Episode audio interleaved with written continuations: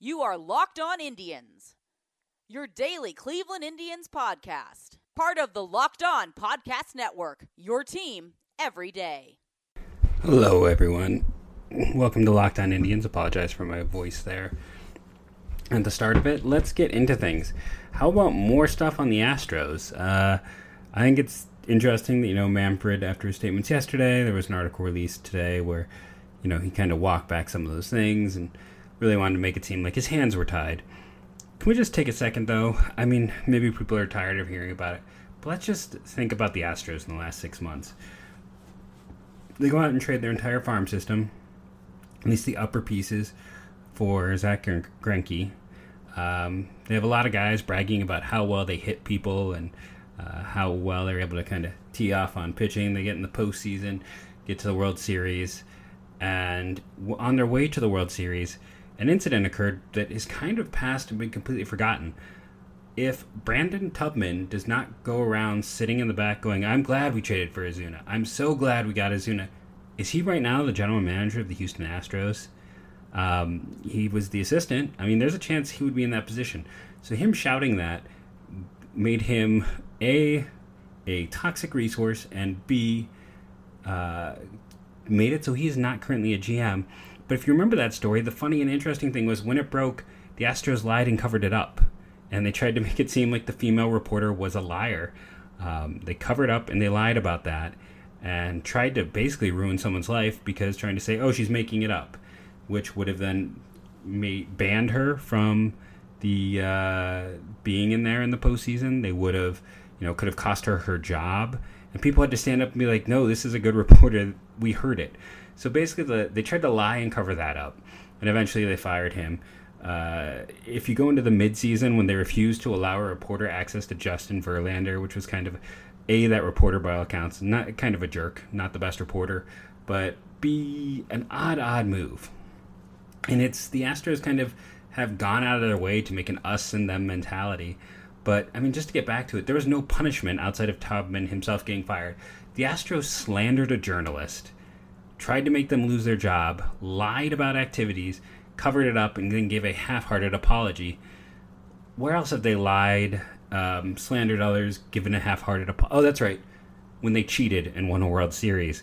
So the fact of the matter is that, like, if we look at these as all isolated things, maybe it's one thing. But the fact is that in the last six months, twice the Astros have tried to lie about a situation, slandered others to try to escape punishment for that situation, uh, and tried to cover up. And really, when you get down to it, it, it you know, you can say, oh, they're separate, ins-, but they're not. It's a sign of institutional failure. This is a sign of an organization organization not being run well. And as I put it tonight, simply on Twitter, when you get right into it, if Jim Crane operates a team that allows this to happen in two separate incidents in a six month period, he has no business owning the Astros.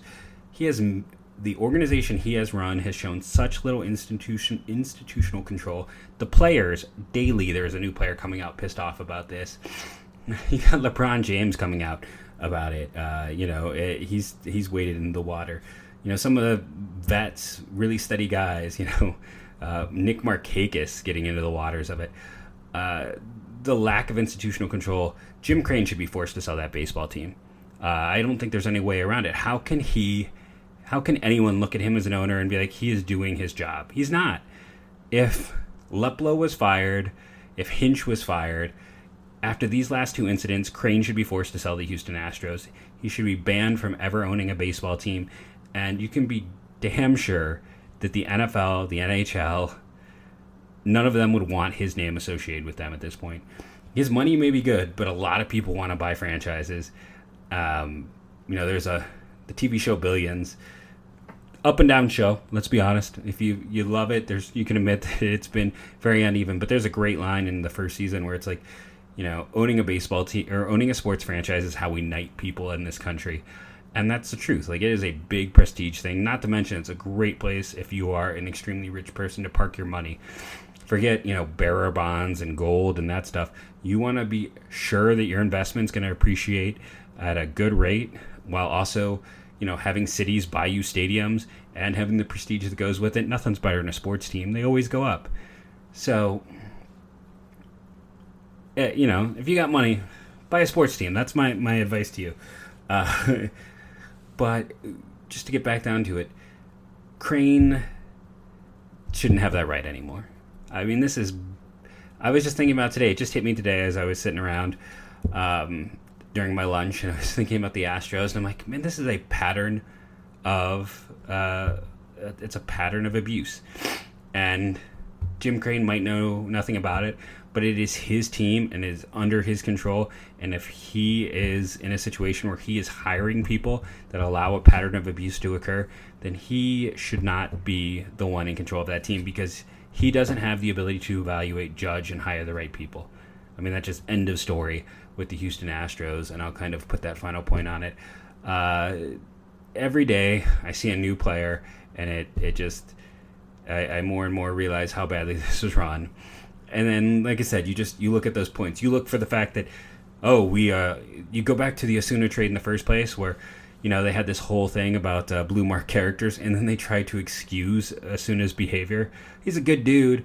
Or you know Justin Verlander who had his big talk about like uh, how he never wanted to be associated with. I'd have to look up the exact thing, but you know, Verlander went against these people and then welcomed him as a teammate. There's just and then the way the Astros tried to whitewash what Osuna had done, which was uh, terrible. You know, there's no other way to put it. It was terrible, and yeah, I think uh, you know that maybe sports needs uh, the the you know the evil something. I mean, the Yankees are always there in baseball. Let's be honest, but uh, it's hard to look at the Astros with anything unless you're an Astros fan. Than disgust right now. Like that's just the honest goodness truth. That team has been so badly run. They've had just so many issues. I mean, they've been beautifully run for a baseball team, but in terms of what they have done uh, outside of baseball and then just the cheating itself, uh, there's no way you can. It. I know they went outside for their hiring, but they, frankly, it's it's almost needs to be a anyone who is even remotely associated with the cheating. There's some people left there who were still associated with cheating need to be gone, and they they should be it should be a situation where they are forced to sell. So that is the first half of the show. I hope you enjoyed my righteous indignation. And now it is time for our fantasy minute brought to you by League Commish. I'm going to go a little bit off book with this. Uh, you know, I kind of talked about the five players that are the most important to the Indians. Uh, they're kind of five best. But let's talk about a player who I think is the would be the hardest to replace, and that's Roberto Perez. If I say the number four to you, that represents the total number of catchers last year who were qualified for the batting title.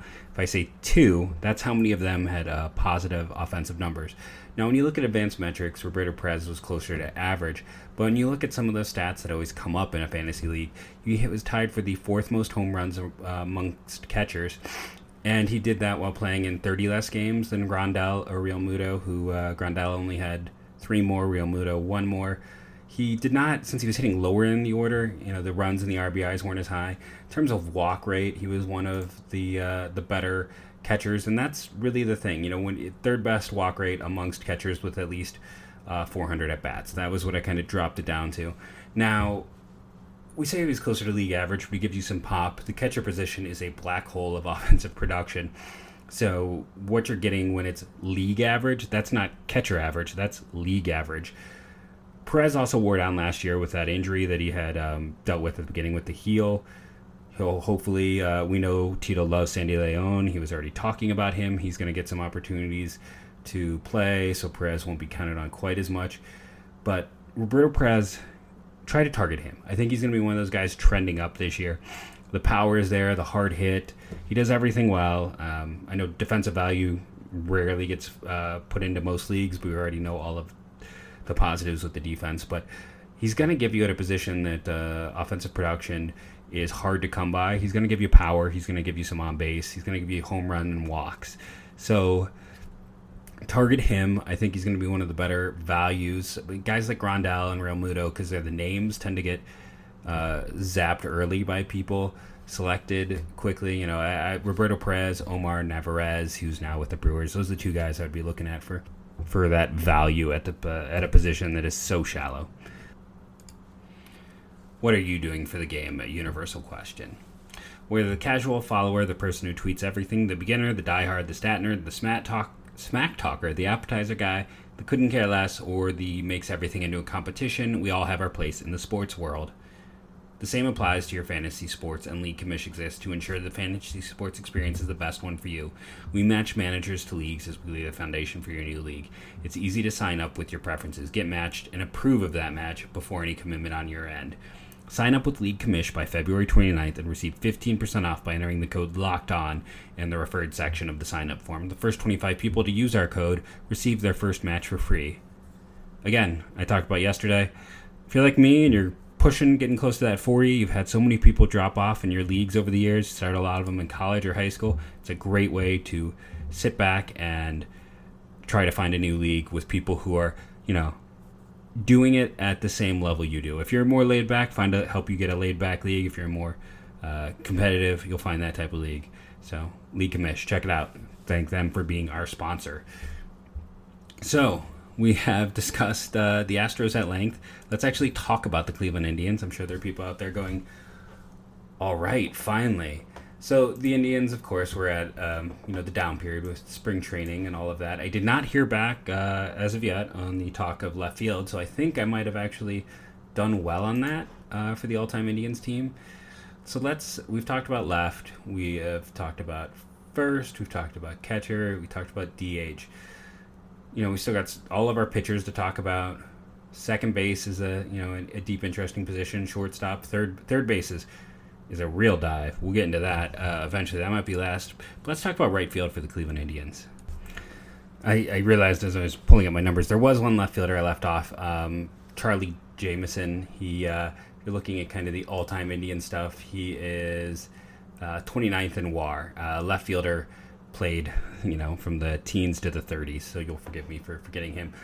In left field, there's really kind of, or I'm sorry, in right field, we really have four names to really look at, I think, um, above and beyond everyone else in terms of the, the Cleveland Indians and, you know, who logged time. Now, one of those guys is, uh, someone who spent a lot of their career in left and is sometimes more thought of a left fielder, but his time in Cleveland was mostly in right, and that's Manny Ramirez. Uh, has several of the top seasons in Indian history, one of the top 20 players in franchise history. We look at him, debuted at age 21, didn't play a ton, 94 at age 22, finished second in Rookie of the Year in 91 games. Um, I feel like that's not a lot. Remember, that's the strike year. And he was with the Indians then from 94 all the way through 2000. So the Indians got a good six years out of him. Another one of those guys you're like, ah, only they could have, you know, bought in some of those free agent years. They were not able to to do that with him. He didn't get the uh, he was so that's why at age 29 he was able to to go to the Red Sox. Um, sign a massive contract. The Indians did. He's one of the last guys I can really remember hearing about the Indians making a late push to try to keep him in town um, before he unfortunately walked. So Ramirez is probably, in terms of offensive production, the number two guy. We can just kind of mention him. You all know Manny Ramirez and move on. The number three guy is Elmer Flick, uh, Hall of Famer from Bedford, Ohio. Born and raised, so an Ohio guy, uh, northeastern Ohio no less. Made it in the Hall of Fame in '63. He actually, but he went to Twinsburg High School. Oh no, that's he's buried in Twinsburg. I'm sorry, but from Bedford. He started out with the Phillies and was with the Phillies from 1898 to came to Cleveland in 1902 and was with Cleveland from 1902 till 1910. Uh, stole a lot of bases. Kind of the curious thing is he three times in Cleveland led the league in triples with 18, 22, and 18, just to show it was a different game. Uh, 1906, 157 games, 700 plate appearances, 624 at bats, 98 runs, 22 triples, 39 stolen bases, led the league in all of those categories. The year before that, he also led the league in batting average, slugging percentage, OPS, and OPS plus. You look at his career numbers. You know, 1,700 hits, 48 home runs. Uh, it was it was a different era uh, for sure, but Hall of Famer. He is in there, and he is currently, you know, I would put the second guy. So we've talked about second is Flick as a Hall of Famer, or maybe he's third. I think four is probably Rocky Colavito. We talked about on the show last night. Um, terrible trade when the Indians uh, traded him away. Came back for a bit and was actually, you know, it, sometimes that 65, 66 year, an all star both those seasons, though 66, uh, not as strong just because the on base skills dropped so much. Led the league into grounding into double plays that year, but uh, really unfortunate that the Indians decided to trade him away in his prime years, coming off 42 home runs, where he led the league in home runs after hitting 41 the year before. 24 and 25. Uh, you know, went to Detroit, hit 35, 45, 37. And it's just interesting when you look at his numbers because he ended his career with 374 home runs. And essentially, at 32, he hit 30, and then it just, the wheels came off. His age, uh, 33, 34 years, there was nothing uh, to, I mean, he got the chances, but the performance wasn't there.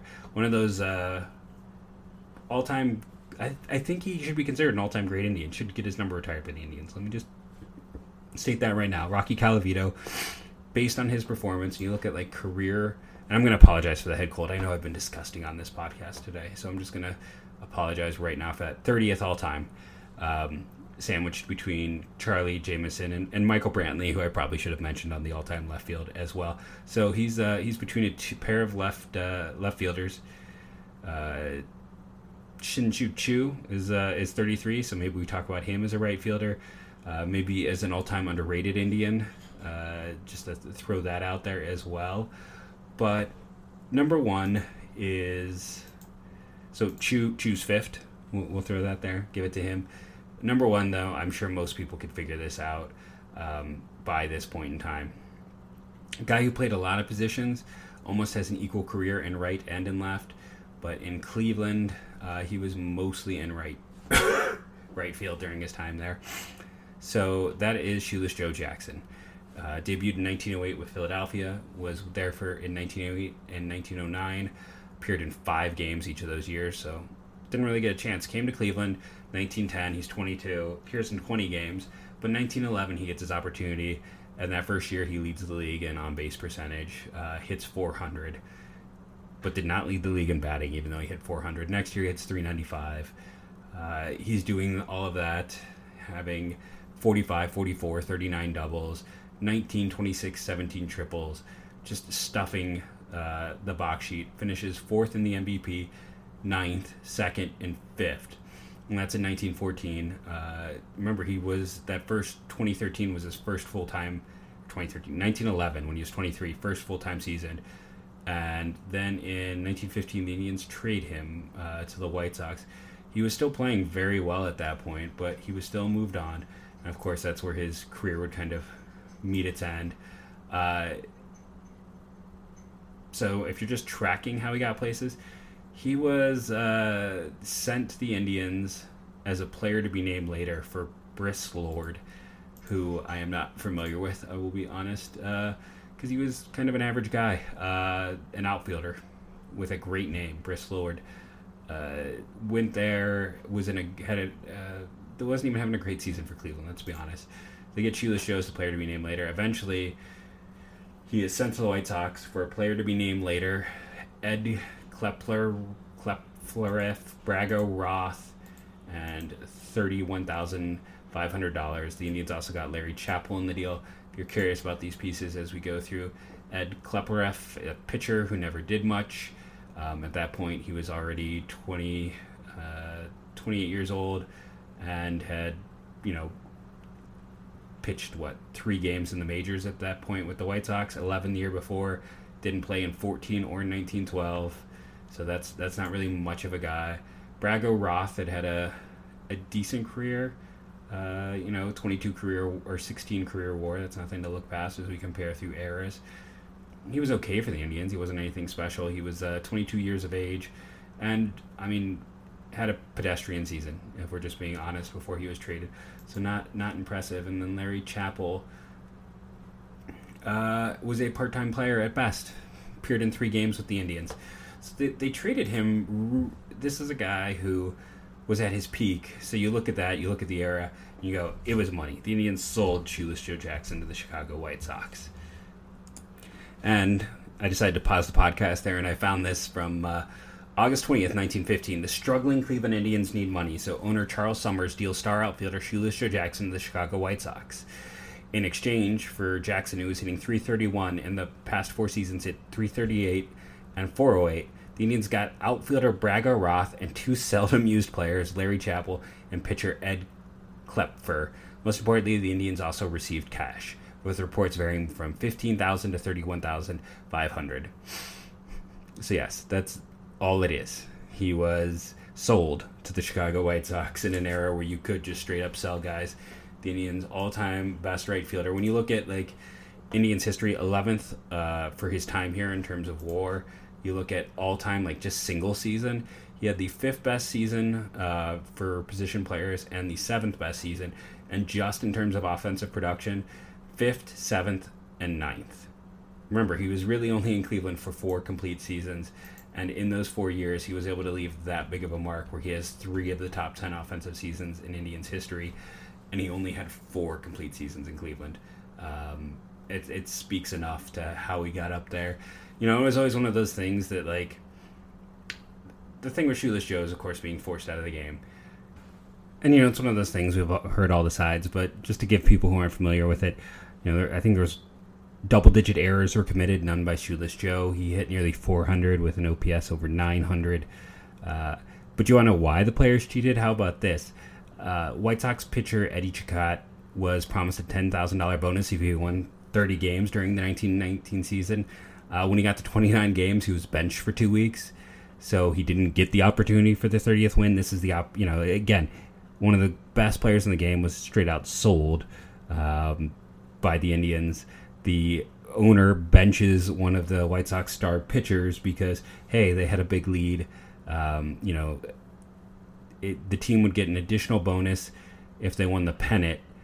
And then after they clinched the pennant, uh, there was a case of stale champagne awaiting the team, and that's when the players realized the stale champagne was their promised bonus. Uh, so yeah, these these players had a reason to uh, kind of be PO'd. And at the time, you're like, well, did Shoeless Joe need money? You know his listed salary was six or eight thousand uh, at the time. I mean that's a significant amount of money. I put in in a calculator. It's like eight thousand was over a hundred thousand now. Um, obviously not the money players make nowadays, but still, uh, it was a good income. So yeah, uh, you kind of look back and you I, I get it that this was them tossing a game, but you kind of understand why they would. Uh, they had a reason to hate their owner. I mean, there's no other way around it. This is someone who was lying and cheating his players. Um, and I think it's interesting to talk about Shoeless Joe, talk about a World Series cheating scandal after the start of the show. Yeah, a little bit intentional. Uh, so you look at the Indians' right field history, you look at Shoeless Joe, you have a player who was sold.